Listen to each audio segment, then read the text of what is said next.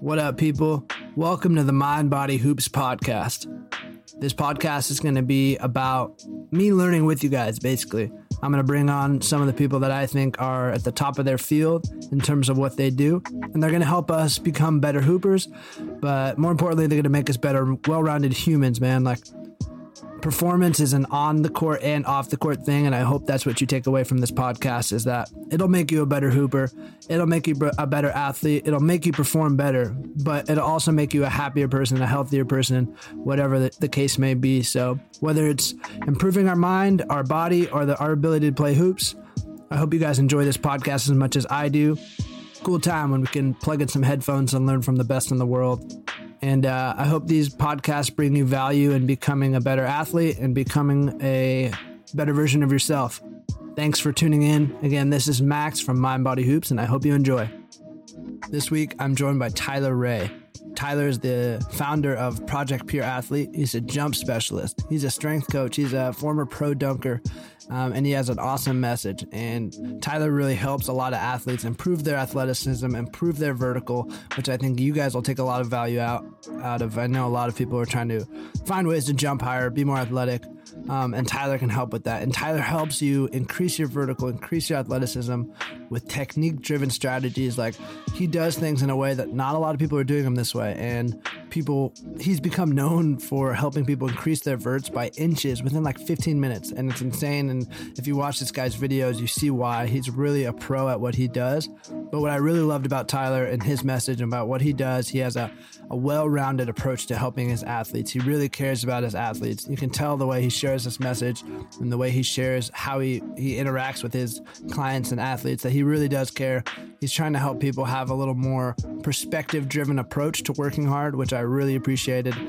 His values definitely coincide with the values I try to bring to this podcast. And we had a really good talk. So I think there's a lot to take away from in terms of things we can apply right now. And then there's a lot of good things in terms of ethos and mindset shifts we can apply today too. So this conversation is wide ranging, all within the umbrella of how can we increase our vertical, how can we increase our athleticism, and how can we become more in tune and well rounded athletes on this fucking journey. So I hope you guys enjoyed this awesome conversation I had with Tyler Ray. All right, Tyler, we are recording. Project Pure Athlete, former pro dunker, jump specialist, strength coach, Tyler. Um, this will be fun, man. It's really hard to uh, talk about jumping higher over audio, like I said before, but I'm excited to see how we do. Yeah, I think it's uh, it's my job to, to hopefully accomplish that. So I, am up to the challenge as always, and I look forward to uh, to getting into it with you. Thanks for having me on. Yeah, sweet. So uh, for people like me, or you know, people who have not heard of you before, what do you do? Yeah, so uh, as you mentioned in your awesome intro there, uh, my name is Tyler Ray, and I do run Project Pure Athlete Inc. Uh, it's kind of a combination between um, strength conditioning training for the longest time, and then it kind of converted over the last five to seven years into my subspecialty, which is vertical jump training and specifically vertical jump technique. Um, I worked for a lot the longest time as um, uh, obviously as an athletic performance coach and sourcing a little bit of my background in track and field at a pretty high level and then obviously pro dunking for a while i just I, I, found a space that needed to be addressed and made it my job to make a job out of teaching people jump technique and, and more so popularizing uh, two foot mechanics and, and really the, the different phases of what that's composed of and then more so how to optimize those different transitions to, to get jumping higher quicker. And that's kind of what i've become a little bit better known for which is being able to put in inches on people's jumps within five and 10 minutes, uh, just simply by addressing these, these positions and showing them how uh, powerful they can actually be. And is that something that like a lot of people aren't doing in terms of technique? Because a lot of people talk about the strength side, the plyometric side, but the actual technique side of things is that something that's kind of unique to you, or like a hole that you saw in this space that you tried to fill? Yeah, it, definitely, a, definitely a hole in in the performance side of things as it relates more so to like basketball volleyball um, dunking you know it's jump techniques big in the world of track and field and i was exposed to it for, for quite a long time but it didn't seem as though anybody really had addressed the the overlap between the two. And and because jumping in sports such as volleyball basketball um, has been only really looked at through one lens for so for so long which is let's make an athlete stronger more powerful a little bit lighter right? Fat doesn't fly. And then from there it's it's yeah you'll jump higher. And and my answer to that is you absolutely will jump higher until you don't anymore. And then it's really a matter of addressing you know where that ceiling of potential is for you. Where does that lie? And do I have the ability to put you in a more advantageous position in order to be able to express your vertical at an even higher level. Um, so I work with athletes of all different makes and models and, and different um, you know experience levels from brand new beginners all the way up into a lot of uh, Team Canada volleyball, um, some professional uh, overseas basketball and volleyball players, and really just getting my feet wet. I, I think in, in terms of my career. So I'm excited to continue to spread this message, and and obviously platforms like this make it a lot easier. How is that um, applying kind of what you know to various different sports? Is it kind of a, a, a, similar message? I could imagine it being difficult to like teach what you teach with volleyball and then try to apply that to basketball and then vice versa. Is it are there common themes that kind of fit all sports, or is it kind of a case by case basis where you have to help treat your athletes, you know, one by one? Um, there's an absolute crossover between all applications of, of two foot jumping. You know, the one thing is that, you know, jump technique really never will vary by need, only by kind. And what that means is it really only is the application of the jump that changes, not necessarily what comprises the jump itself. So my job is then to take these principles that I've been working on for, for quite a few years and, and teach them to in a way that is understandable. Because, you know, I can sit here and, and rattle off a whole bunch of really complicated terms and, and more so probably cross a lot of your listeners' eyes eyes. Um, whereas my job is really just to teach you how to jump higher. So it's putting it in, in terms that are understandable. And I spend a lot of time, uh, you know, uploading and putting up content that takes jumps, breaks them down into manageable bites so that people understand not only like what the positions are, but more so what the execution of a these proper strides look like. And a lot of it is intent based. So I teach a little bit obviously about the, the science behind the mechanics, but more so how do I actually change my mechanics without, you know, having to to, to dive into the shadows for a year and, and kind of remake and remodel my whole jump. So there's a ton of crossover, and you know, volleyball specifically is, is a jump oriented sport. Um, so I do a, a lot of work in the volleyball space. I do a lot of work with basketball athletes. The difference with basketball and volleyball is that the variety of, of jumps will change in basketball simply based on the need, right? Which is the game application. You're going to need to cover at times horizontal distance as you jump. At times, you're going to need to jump as high as possible, and the positions you're going to be in will change depending on on obviously what the outcome of the jump looks like for you. Mm. And so you talk a lot about technique and two foot technique. Given that it's kind of difficult to express over audio, what are some of these techniques look like? You say you put a lot of content out, but maybe if we could start diving into some of those, like, yeah, what does that kind of look like? Yeah, I'm gonna I'll uh, I'll kind of paint a bit of a picture here and, totally. and kind of go through how I would how I would teach this to say a new athlete or a new coach. Perfect. Um, in terms of how you apply jump technique, um, I do what's called we, we Tarantino it, which is basically if you're familiar with the, the, movie Kill Bill, is they show the end of the movie first, and then they kind of rewind and then they, they show you how you end up there. So for me, that's the, the last part of a jump is the landing, right? Jump doesn't finish until you've come down from from you know interplanetary space and you land back on the floor, and that's kind of uh, where we start with things. So addressing landing mechanics is obviously the most important thing out of the gate for uh, longevity, resiliency in the sport, and um, you know that's applied on a, a variety of different levels. But what I would look at first and foremost is on a strength conditioning level, like where's the stability of this athlete at from a strength uh, position? Do we need to address some of these you know more so broad spectrum um, um, issues out of the gate, or can we dive into some of the more intric- intricacies of the jump technique? So work a little bit on landing, then we're going to kind of backpedal a little bit through these different phases. But the the easiest way to explain this is jumping really comes down to, especially a two foot jump, is learning how to optimize acceleration. So I think what we run into the mass majority of athletes is they think, okay, as long as I'm really strong and powerful, I can impart a ton of energy into the floor and I'm going to jump higher. But we have this wonderful vessel called speed that if we learn how to what we call amortize or, or store and then release this energy in, in sufficient ways, we can then gain more potential energy out of the equation. So through the the crucial final three contacts of a jump, we have two strides. So we have a stride that's called our penultimate stride. And if you watch someone jump off two feet, that's the one that looks like they're covering the most amount of distance. It's like a big, long pushing stride. And that's the cue that we work with when it comes to the penultimate stride, which is this concept of pushing to cover horizontal distance. And the penultimate stride is responsible for two things. One, is going to be lowering the hips slightly for takeoff so that we can source a little bit of the power that we've created through all of our wonderful gym and strength conditioning. And two is continuing the acceleration of the approach strides into your plant. Um, I teach what's called accelerating or, or accelerating through the jump, not to the point of a jump. And basically, what that means is you see a lot of athletes, they'll run really fast and then you'll get these like little, little choppy, you know, steps, and then they'll kind of hop into their takeoff and then jump.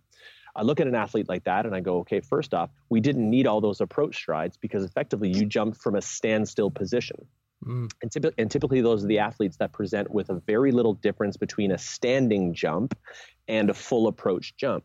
So that allows me, that's kind of the initial analysis is I take a look at a standing jump, I take a look at a full approach, I say, okay, use as much speed as you want, and let's see the the, the difference between those numbers. Let's see how how well you express speed in this equation.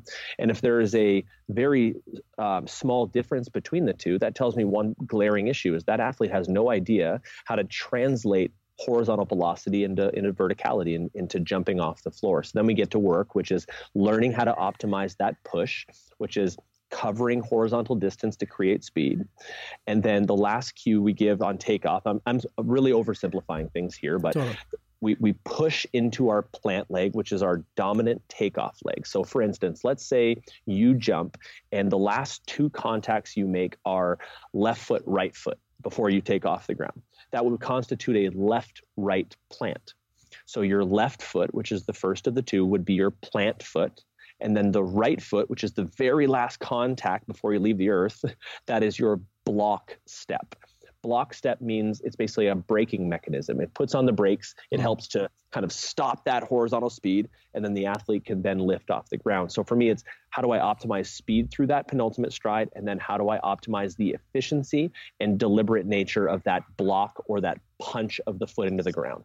So we go obviously through a lot more in depth with with how that looks and we how we reshape things. But my goal is to create and has been to create the most kind of palatable cues to be used on all different levels, right? Like if I'm going to give you as a coach something to use for your athletes, I can't sit here and, and explain in great detail and that you're going to be left with with a bunch of you know uh, word salad kind of floating around in your head where we're really looking to do as do as much work as we can with as little chance for error when it comes to the communication aspect. So yeah, it's, it's really optimizing speed and then learning how to be deliberate with your strides and your contacts. And and you know, you see a lot of athletes that are are talented jumpers, but there's so much more potential in them that they don't know how to source because they're kind of stuck in this thought behind their jumps always have to look like like swaggy and and and lopey and bouncy versus this kind of like let's get quick like let's turn the volume knob up mm. and see what your body is really capable of and so, so, with you saying the velocity plays such a big part, and I could see that in my head, but I also could see someone trying to apply this and just running full speed and then jumping right away. Like, where is the line there? You know, where is too much? Is there such thing as too much velocity? I'm thinking, you know, the basketball audience running full court and then out of nowhere just dropping down and you know launching launching up. So, is there a line there between too much velocity and and kind of how much is ideal? That's a great question, man. Absolutely. Um, we call that our maximum controlled velocity or our MCV, which is basically you think about if, if we if we make an analogy of like a volume knob on a radio, right? It's like how loud is loud enough before the speakers don't sound so good anymore, right? Exactly. How how how loud can we or how far can we turn that until we can't ride that volume level? So that's kind of what we do with the athlete is we is we play around with finding that maximum controlled velocity, which a lot of times is from my end saying, okay, you ready? You're going to go as hard and fast and you're going to turn this thing up and try to run as hard as you can. Let's see if you can stabilize this takeoff. And we, when we find that tipping point of like, okay, now I'm blowing through takeoff. What I mean by blowing through takeoff is kind of what you're referring to, which is when you make that those last two those last two contacts, that plant and that block, and your body can no longer withstand that horizontal velocity, you're just going to blow through it horizontally and end up flying into the into the stand. So exactly. Uh, yeah, it's it's really playing around with finding that tipping point. Once you find it, then you can optimize that MCV by basically having those athletes pattern um, at that rate of speed, and then introducing concepts of overspeed into their training to help their body neurologically pattern and and withstand additional forces. So there's a bunch of different drills we use for uh, creating overspeed scenarios, and and my YouTube channel is littered with them. So if anybody's listening and wants more context, just go check that out. Mm-hmm. Um, there's a lot of drills in there for overspeed training, and then obviously creating resiliency and stability in the joints to be able to withstand and translate a lot of that power.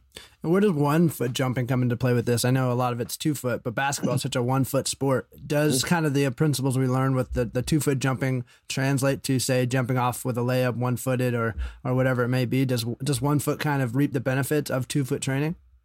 Um, so I would train an athlete that was like for a basketball player. I have a handful of basketball players that I work with, and what we do is we train all elements of jumping when it comes to technique. Right? Yeah. We train broad spectrum jump training when it comes to strength and conditioning. Mm. And then as the application to technique, we then obviously take a look at both one foot and two foot technique. So there is a there is much crossover excuse me, between the principles that apply to two foot as one foot. One is obviously we have to optimize and be able to carry acceleration through takeoff.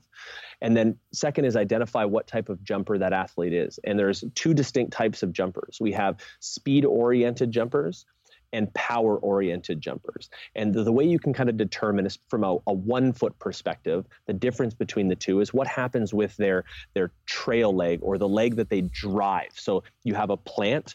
And in the world of one foot jumping, that's called your block, which is that last try, which is like, okay, I'm throwing on the brakes and now I'm going to try to jump up. Yeah. But then, that, but then that back leg that swings through or has that knee drive, if the leg sweeps uh, low and close to the ground, we typically look at that as like a power jumper. That's someone that's going to kind of throw their plant foot a little further in front of their body, lean a little bit further back, and use a lot of that power and energy through that kind of uh, um, the position is a little bit more catered toward sourcing power versus a speed jumper would be a little taller on takeoff. You notice when they planted that their trail leg would more so cycle as a running stride through their hip. You see this a lot in, in the world of high jump and long jump. Yeah. High jump tends to be vastly speed oriented jumpers because the goal is obviously get off the ground as fast as possible, as high as possible, and carry as much speed as possible.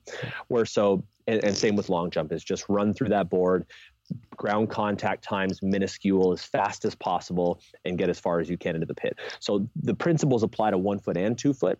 It just comes down to we need to put in the reps to make sure that these positions become um, we form those uh, neurological engrams so that we have those positions kind of hardwired into our body. And that's the work that i do is make someone aware of these positions more so by getting them in the position stabilize these new positions and then practice the shit out of them. And i totally recommend people check out your videos like you said because it's so easy to see that you put it in such a way that it's easy to apply but talking about these techniques, I can't help but want to say, like, what can we do right now? You know, like, what are some techniques that we could try to aim for that mm. um, we could take away from right now? Like, uh, this sounds great. I understand it on a logical level. How can I start applying, you know, Tyler's techniques right now in terms of either one foot, two foot, you know, figuring out my velocity? What what can I do right now?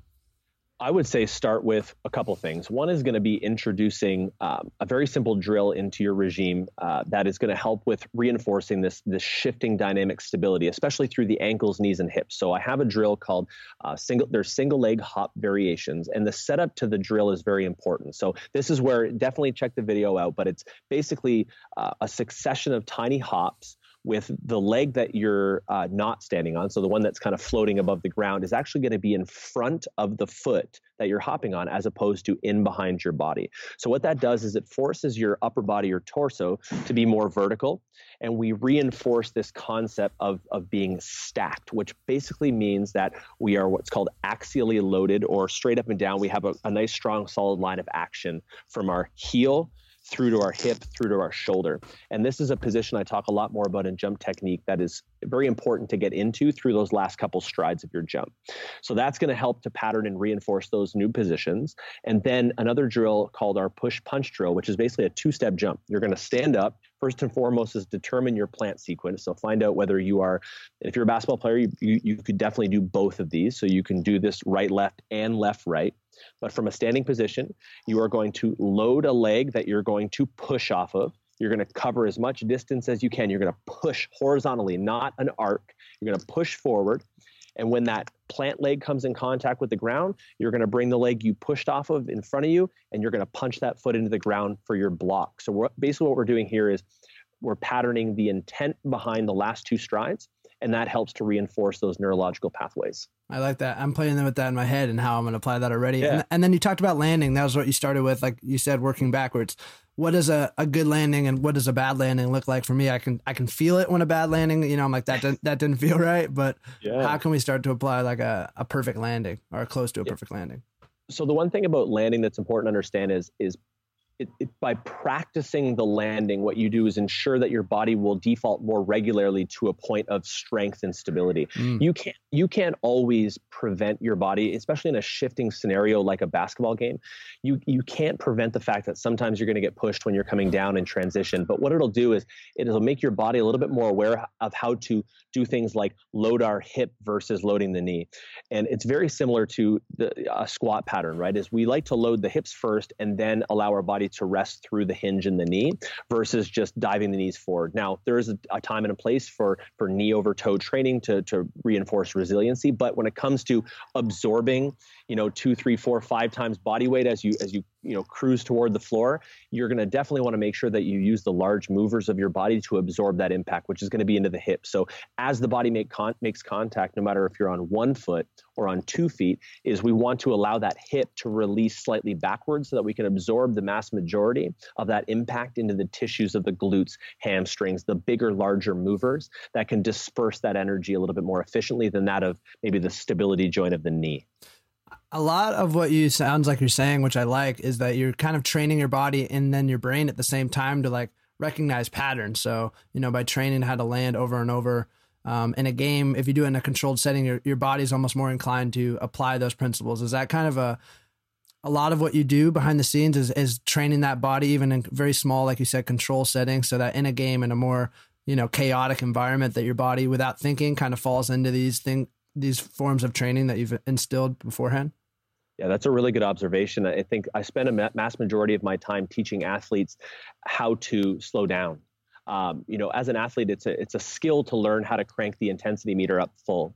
But I feel that it's even more so a, a, an impressive skill for that that same athlete to be able to turn that volume knob down and and get more perspective on what it takes to be a holistic athlete, which is everything in total.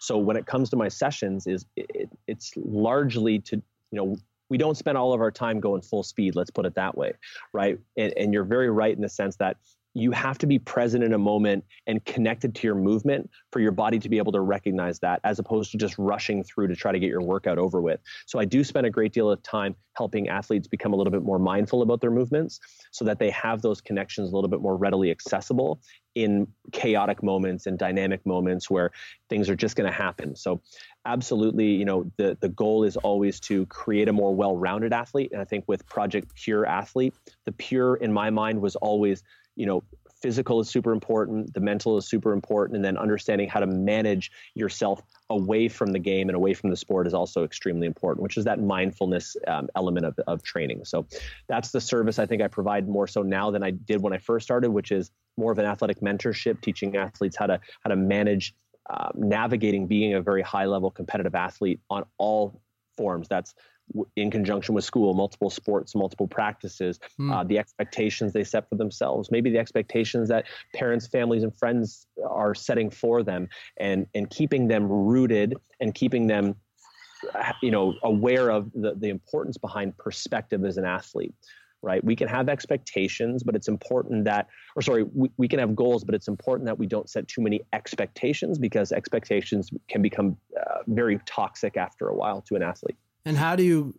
I love that, and so I'm going to dive a little deeper on that. How do you begin to manage expectations for an athlete? You know, they have, at, especially at a young age, and you know, having these goals, and you know, I'm only 24, so still relating to that, but being a little outside of it, having a broader perspective. I remember, you know, at 19, 18, whatever, you have all these pressures from external sources of like you need to reach these goals, and then your parents, and then your friends, and then the pressure you put on yourself. How do you, how do you used to go about, and how do you still go about helping athletes kind of broaden their perspective while still at this young age and try to you know become a more well-rounded holistic athlete because I love yeah. that. I love the I love the holistic athlete. I think it's so important, and that's a huge part of what I'm trying to do is make a well-rounded athlete. You know, not just performance, not just skill, not just brain, but putting them all right. together. So, how'd you yep. go about like trying to shed perspective on that?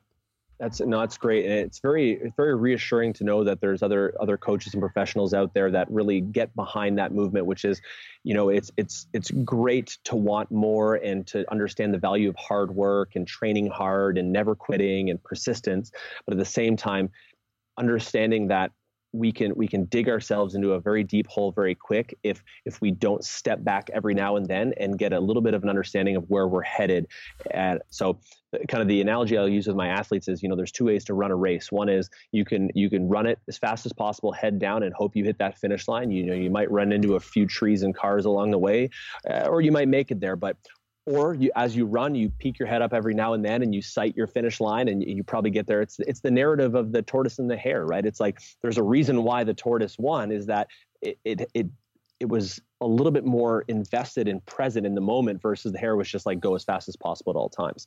So the way I would start with an athlete is really more so the the concept, just the the coaching principles of, of buy-in and trust and and what you do is you get to know this athlete on a little bit of a different level to the point where they allow themselves to be vulnerable around you and expose the things like the expectations they've set for themselves. Because it's one thing to talk generalities and say you shouldn't have expectations for yourself and blah blah blah and, and your parents they if they do it can be toxic. But it's another thing for that athlete to have a realization of exactly what it is that they have in terms of expectations that could be toxic. So i spent a lot of time really trying to to get an athlete to be able to be comfortable to lean on me and be vulnerable around me and really kind of bridging that gap between coach and more so like the the goofy fun uncle that you get to hang out with every now and then that you're more likely to say man like I have athletes that will come in here and and and you know say, "Can I talk to you for a second? And say, "You know, I just had a I had a shitty day today, and I feel like absolute garbage." You know, and it's a matter of having that conversation and opening that um, opening that line of communication up because too often that's shut down from their sport coaches or their parents or perhaps their friends that don't really want to talk or listen to them on that on that on that level.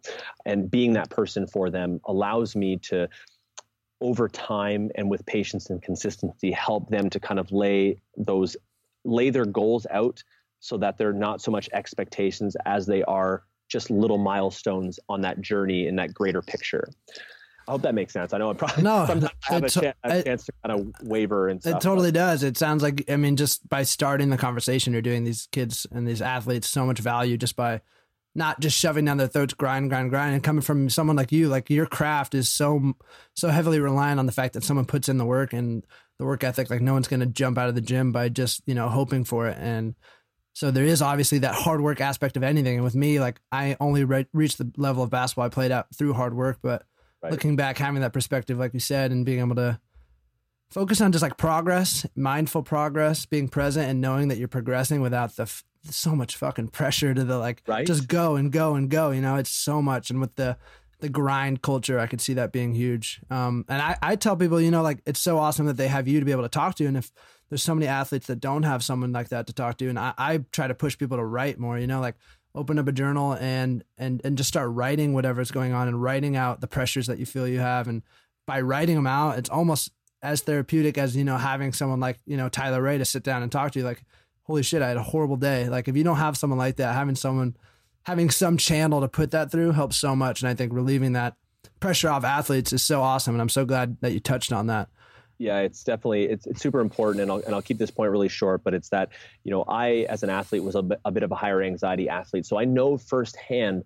what it feels like to try to manage um, anxiety at a higher level, and even personally, and I'm I'm very transparent about who I am as a person as well as you know I I deal with a great deal of of, of social anxieties at times, and I I do my best to try to manage that. So when it comes to being a coach there's no sense trying to pretend to be something you're not. And I think being vulnerable as myself and allowing people to see that allows them to open up and feel comfortable saying like I feel those things too. And then even from a physiological side of things, anxiety only breeds an environment that is not explosive it's not it's not reactive and sensitive so if we can get athletes to to understand how to kind of down regulate in the moment through different breathing drills through um, you know perspective anchoring all these different things you can get them to perform immediately better. And a lot of times when I get an athlete in for a jump analysis, I'll get them to jump two, three, four inches higher in the spot simply by breathing. And I'll go, listen, your jump looks fine, but do me a favor and take a big deep breath. Take five in a row and then jump again. And it's like I, I grab them by the shoulders and I'm looking them in the eyes and I'm just like, look at me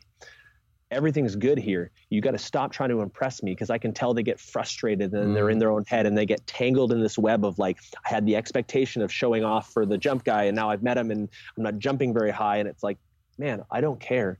You don't yeah. need to impress. You don't need to impress me. All I want to see is you manage you, and that means take a deep breath.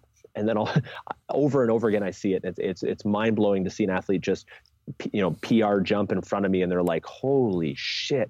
And it's from something as simple as taking a few breaths, relaxing your shoulders, and being present in that moment. So it's uh, it's such a rewarding it's a rewarding space to live in, yeah. and and the fact that I was able to create a niche and then and then you know the demand behind it is I feel blessed and and and very fortunate every day to be able to do what I do and, and teach people. I love that, and I just did a podcast last week with a. Um, you know, we talked about Buddhism and, and meditation and basketball, and, and and he talked a lot about the similar thing how you know something that is a mindset and mindfulness practice can also become a physio a physical um, yeah. phenomenon too. You know, if you're more relaxed, your body actually does relax and perform better, which is awesome it, to hear you say. And I do like that. You know, you you coming from an ex, an anxious athlete background, I can relate. You know, it seems like the people that are teaching powerful messages and and something that's missing in the athletics world are are healing a form of themselves becoming the person they wish they had at that age, which I think is Absolutely. super admirable about you. But pivoting a little bit and back to the jumping, I know you work with a lot of your athletes and and I'm sure they have, you know, like you said, they get these improvements right away and they're and they're so excited and then they just want to keep it up and they have their training regimen. What comes up later on? Like what are the common themes in terms of hiccups and shortcomings and maybe frustrations that people say like, "Oh my god, I'm I can't I'm not jumping as high as I thought or this isn't working for me." What are the shortcomings that are almost expected for you and and I'm sure you can say hey this is normal. Hey this is normal. Um, yeah. is there anything that comes to mind for that? Absolutely. I think the the one thing that comes to my mind right away is an athlete that doesn't progress their technique alongside their strength gains in parallel. So what'll happen is I think there's this preconception that I need to get stronger first and then maybe I'll address technique. And I I try to you know educate and, and drive home the importance of, of paralleling these two together as as we become stronger and as our natural cadences and and uh, movements start to become more um, concrete and a little bit more efficient. If we're not if we're not bringing that technique up alongside it, then our we just don't know how to apply it the same way. So it's like that's probably the biggest thing I see on a, on a whole is an athlete that will go, your technique stuff's awesome. I, am so thankful for the analysis you did. They go off on like a six month, you know, cycle of, of, of training. And then they're like, my jump's not as high as it was before. And I'm like, well, how's your technique drill been going? And they're like, well, I, I was going to wait until I'm stronger to do technique again. And I was like, that's that's your probably the biggest glaring issue is is always leave that as part of your regimen, even if it's on a low volume once a week basis, where you're just working through some of those those um, you know intentful push punch drills, or it's you know if it's a torso angle issue for someone, it's like put that put that overspeed drill into your training block that it's it's not a band-aid right? Like that's the biggest thing to understand is like i don't want people coming to me for technique to like you need to fix me like and then uh, they feel fixed and they, then they go on with their uh, with their with their life and their training. It's more so here is a structure and a framework for you to run in parallel to your other structure and framework that will complement you as an athlete on a greater broader scale. Mm. and it's and i say that it's like jump technique is the fastest way to add inches to your vertical hands down it 100% is from from a phys- physiological adaptation standpoint when it comes to just you know uh, when it comes to actually like training in the in the weight room that's going to take longer than it is for me to say listen let's find out where your current ceiling for potential actually is with your current strength and power you might not just be able to express your current power at its full level simply by bad shapes you're getting into and bad mm. positions that's incredible. So, yeah, because yeah. I feel like I should be able to jump higher than I, I do because I'm an athletic guy. I'm really fast. I'm quick. My first step is explosive, but my, my jump isn't where I want it to be, and it never has been. And I mean, that's that could be an excuse in itself. But to hear you say that is it like that makes me want to just you know dive deeper into this. Like technique isn't talked about as much as strength and plyometrics. So you're saying, you know, we could the first thing to address is technique because we may be able to jump higher than we think we can right now is what you're saying. I don't. I wouldn't even say may. I, I would. I would leverage that you definitely can jump higher than you can right now. Um, and to be perfectly honest with you, man, after this podcast, you go ahead and send me a jump and and on the house, brother. I'll I'll break down your jump for you, and we'll send it over, and you can take a look at it. I love that, and that'll point people back to this podcast. That, that's a perfect plug right there. I love it. There you go. There you go. So that, that's awesome. Um, what do you what do you say about genetics? You know, we'll wrap this up pretty soon, but what do you say about genetics for me? You know, like I said, like I, I have worked on my vertical jump and it was something that I, I tried to get better at. I definitely didn't dive as deep as I should have while playing competitively, but it was easier for me, you know, a 5'11 white guy to say, you know, it's my genetics. I'm just not going to be a guy that jumps out of the gym. I'm sure genetics play into it a little bit. What's like, what's your opinion? I'd love to hear you talk about kind of the role of genetics and how that's either something we should just move past or, or is that something we should actually take into account? I think that on on a whole, I, I tend to shy away from having the conversation too much in the sense that I believe that becomes a bit of a barrier for people mentally yeah. when they're like you're saying you're like well genetically I'm just not gifted enough to jump high yeah. and as a result you put less effort and, and you have less confidence in the process right because you're like well no matter what I do I'm not going to jump that much higher mm. bottom line is everybody has potential to jump higher than they did the previous day or the previous month the previous year and i think it's a matter of leaning into your to your efforts as opposed to leaning back on the, the genetics, right? But yes, there there are genetic factors that predispose people to be able to be a little bit more explosive by nature. From a technical standpoint, um, you know, there are a handful of people that express very natural technique, and I think that's something that they source as as simply being intuitive jumping athletes uh, on a whole. Yeah. And I've seen actually, I just posted a video not too long ago of a uh, national champion long jumper doing a two foot dunk, and his his technique was was spot on, and he jumped like NBA Jam head over the rim. Um, but it, all the different factors I talk about were present in someone that said, "I've never really worked two foot technique." But he's a one foot long jump national champion, so he has the principles of jump technique driven into his body from track and field. Mm. I I came from the world of track and field and I, when I kind of converted over in the world to, of, of dunking, I had a huge base created from this sport that was largely focused around technique. Technique plays a, a massive role and and can definitely leverage someone's genetics more so than you know going in and pounding yourself in the gym uh, to death over and over again expecting you to jump higher and we see a lot of athletes that go and they lift weights and they're like I, I actually am jumping lower than i was jumping before because well maybe their body on a whole neurologically is not is not a body that thrives necessarily off the getting stronger component. Maybe you need more athletic athletic movements and athletic type uh, training in your protocol to be able to jump higher. So it's a bit of a it's a bit of a balancing game, right? Let's let's add in some strength and see if this can affect your genetic makeup, and let's take some of it out and put some more athletics in there and see what happens. And mm-hmm. it's really, yeah, I I think the the point I'm trying to make is don't lean on it as a crutch to yeah. like you know pass off you know not putting the work in to be able to become better, but at the same time, it's definitely a, factor. Um, no, I like I, think, I like yeah. that. I like yeah. that, and I think I, I said that because I recognize that looking back, it was a crutch for me. And I hope people mm-hmm. listening to this don't exclude everything you're saying as well. You know, that could help, but you know, my genetics aren't there. So I like that you hear that. I'm gonna switch gears on you one more time, selfishly. Like, um, I'm huge on habits, routine. So, what's your like pre workout routine? What's your post workout routine? How big of a role does like warm up and stretching play for you? Because for me, jumping um, could put a lot of issues on my back. You know, my whatever it is. Um, and I recognize that my warm up and my my post workout kind of cool down is so important. So what do you do specifically for for your workouts? Like for my personal workouts or what I bring my athletes through on a whole as as as jumping athletes. I guess whatever you see fit, maybe whatever um, coincides with the conversation more so. Yeah, so I think from a from a personal standpoint, I'm an athlete that um, I don't require a great deal of warm up to get myself to a, to a state of feeling explosive. Now that being said, as I'm aging up, I'm I'll be 35 this year, so my and I've and I've jumped a handful of times for a lot of years. So I think you know as yeah. a 34 34 year old, I might have you know 65 year old knees and and 70 year old back and all that good stuff. But uh, that being said, from a uh, movement prep standpoint, it really that day how I feel warm up always is going to be something that is a person to person routine, meaning that if if doing some static stretching makes you feel prepared to compete, then I say go ahead and do a little bit of static stretching. If doing dynamic and ballistic stuff is a little bit more t- tailored toward what gets you in the zone, then do some of that. It's trial and error. Don't prescribe to any one thing before you've given everything a try and see how that is applied to you specifically in a, in a performance setting.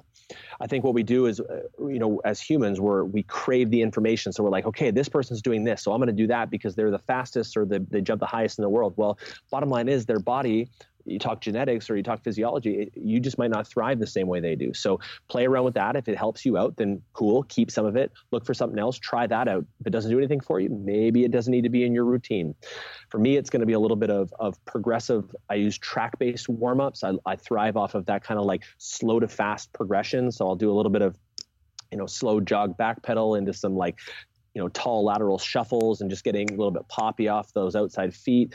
Um, some some accelerations to get a little bit quicker. I'll do some lateral movement so i feel stable when it comes to putting my my feet down in positions that put a lot of stress on the joints. But from a movement prep standpoint i typically don't do a lot of like you know big long stretching routines prior to um, maybe some quick mobilizations if if my my right hip over time has definitely started to get a little bit more sore based on how much impact it's had so i might have to loosen up my my internal rotation on my my plant leg with some like banded distraction or sorry some banded uh, mobilization work which is really made popular by like Kelly Starrett, Supple Leopard, and a lot of that movement protocol through General Fitness. Um, and then with my athletes, it's really, you know, again, learning athlete to athlete what they thrive on and, uh, and, and kind of taking them from slow to fast. If you're going to jump and you want to jump high, you got to be neurologically prepared, which means that you you know just popping in and trying to jump as high as you can, you're definitely your ceiling is definitely not where it needs to be. Yeah, and I like that you um, encourage people to be more in touch with their bodies. That's huge for me, and, and, that was something I had to learn. Like like you said, I, I was doing static stretching when I was you know 16, 17, just because I thought that's what you're supposed to do. I was doing these deep stretches before I played. And I never felt 100%. And it wasn't until later that I realized, oh, okay, dynamic stretching and doing some jogging and, you know, some, mm. some low intensity explosive stuff it, gets my body in, in touch so i love yeah. that you encourage people you know feel your body and like test things and try things and see like how you feel after doing them it's so important. i'm entirely i'm entirely rooted in that in that philosophy man. When people i get asked probably 30 to 50 times a day the same text comes or dm comes through my instagram which is what's the best exercise to jump higher? And every time i see yeah. it now and like and you know what? Like in all rights people have the the right to ask that question. I i cringe a little bit because what that tells me is that we're in we're in a state as as humankind of like that grat- uh, instant gratification, which is like give me something right now that makes me better, and I, so you know I, I, tend to say well just jump a little bit more, like jump more to jump more, jump higher versus yeah. squat or deadlift or this or that.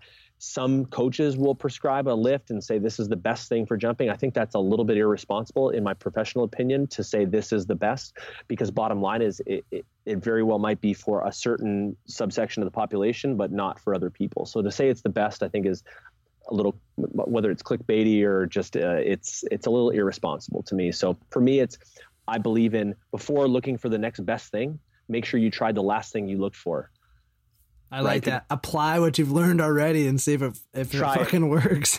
try it, man. I I trial and error everything I coach. I it's it's you know however anecdotal it is, it's been tried hundreds and thousands of times by myself, by my athletes over a course of going on 14 years now. So it just takes time to to find out what works, yeah. and uh, yeah, you got to be patient.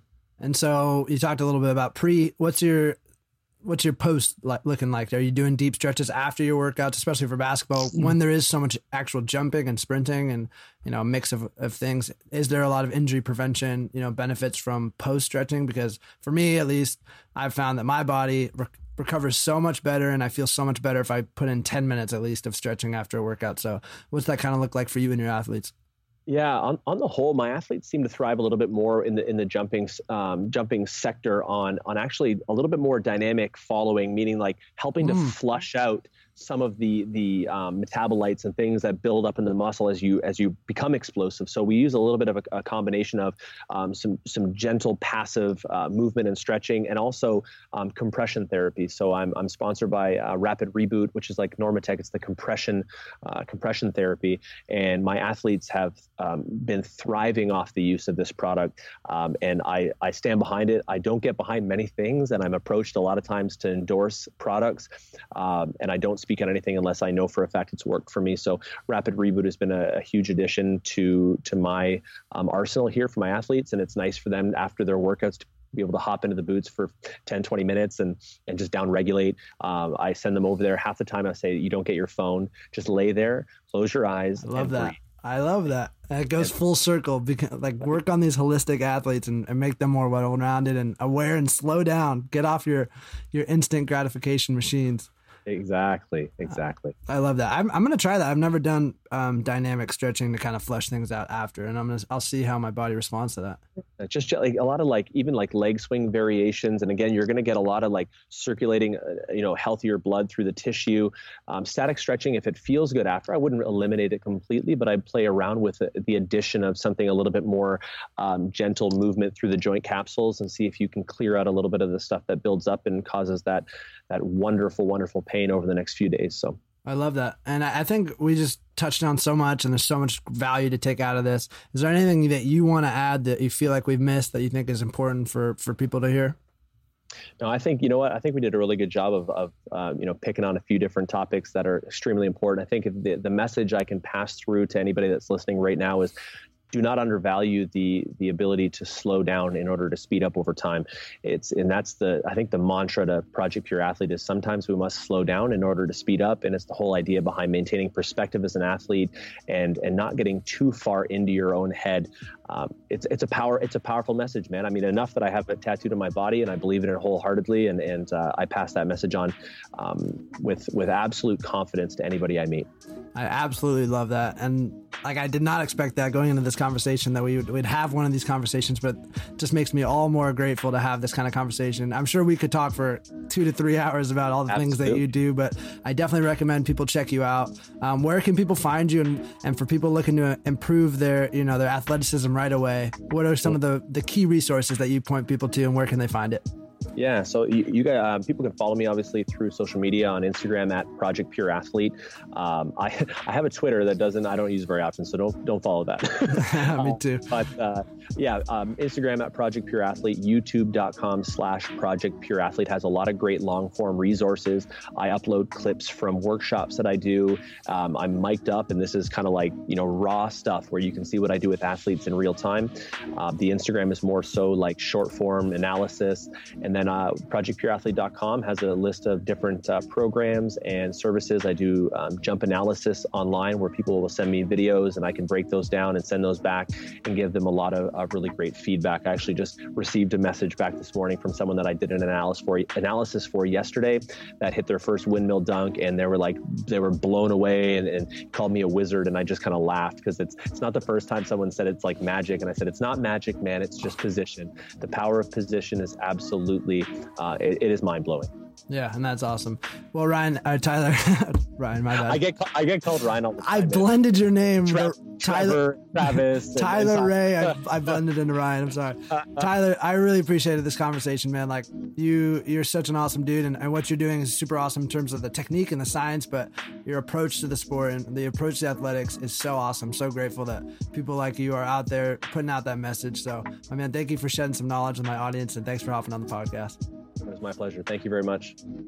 That does it for that episode. Thanks again to Tyler for hopping on the podcast. And thanks for listening, guys. If you like the podcast, be sure to First of all, give me some feedback. Hit me up on Instagram. I'm active on there. I'll respond to you. Send me a message. Let me know what you think. Your feedback goes a long way. And uh, I like to know what you guys like so I can do more of that. And if you haven't already, be sure to give me a, a rating on the Apple iTunes app. Five stars, of course. And that goes a long way. Keep helping me get new guests with some more ratings and keep helping me get some more credibility in the space. It would be greatly appreciated. I'm doing this for free, so any feedback, any rating you can give me, again, means a lot. So thank you guys for listening. And be sure to look out for new episodes coming up. I'm excited for what we got coming, and um, let's keep this going. All right. See you guys next week.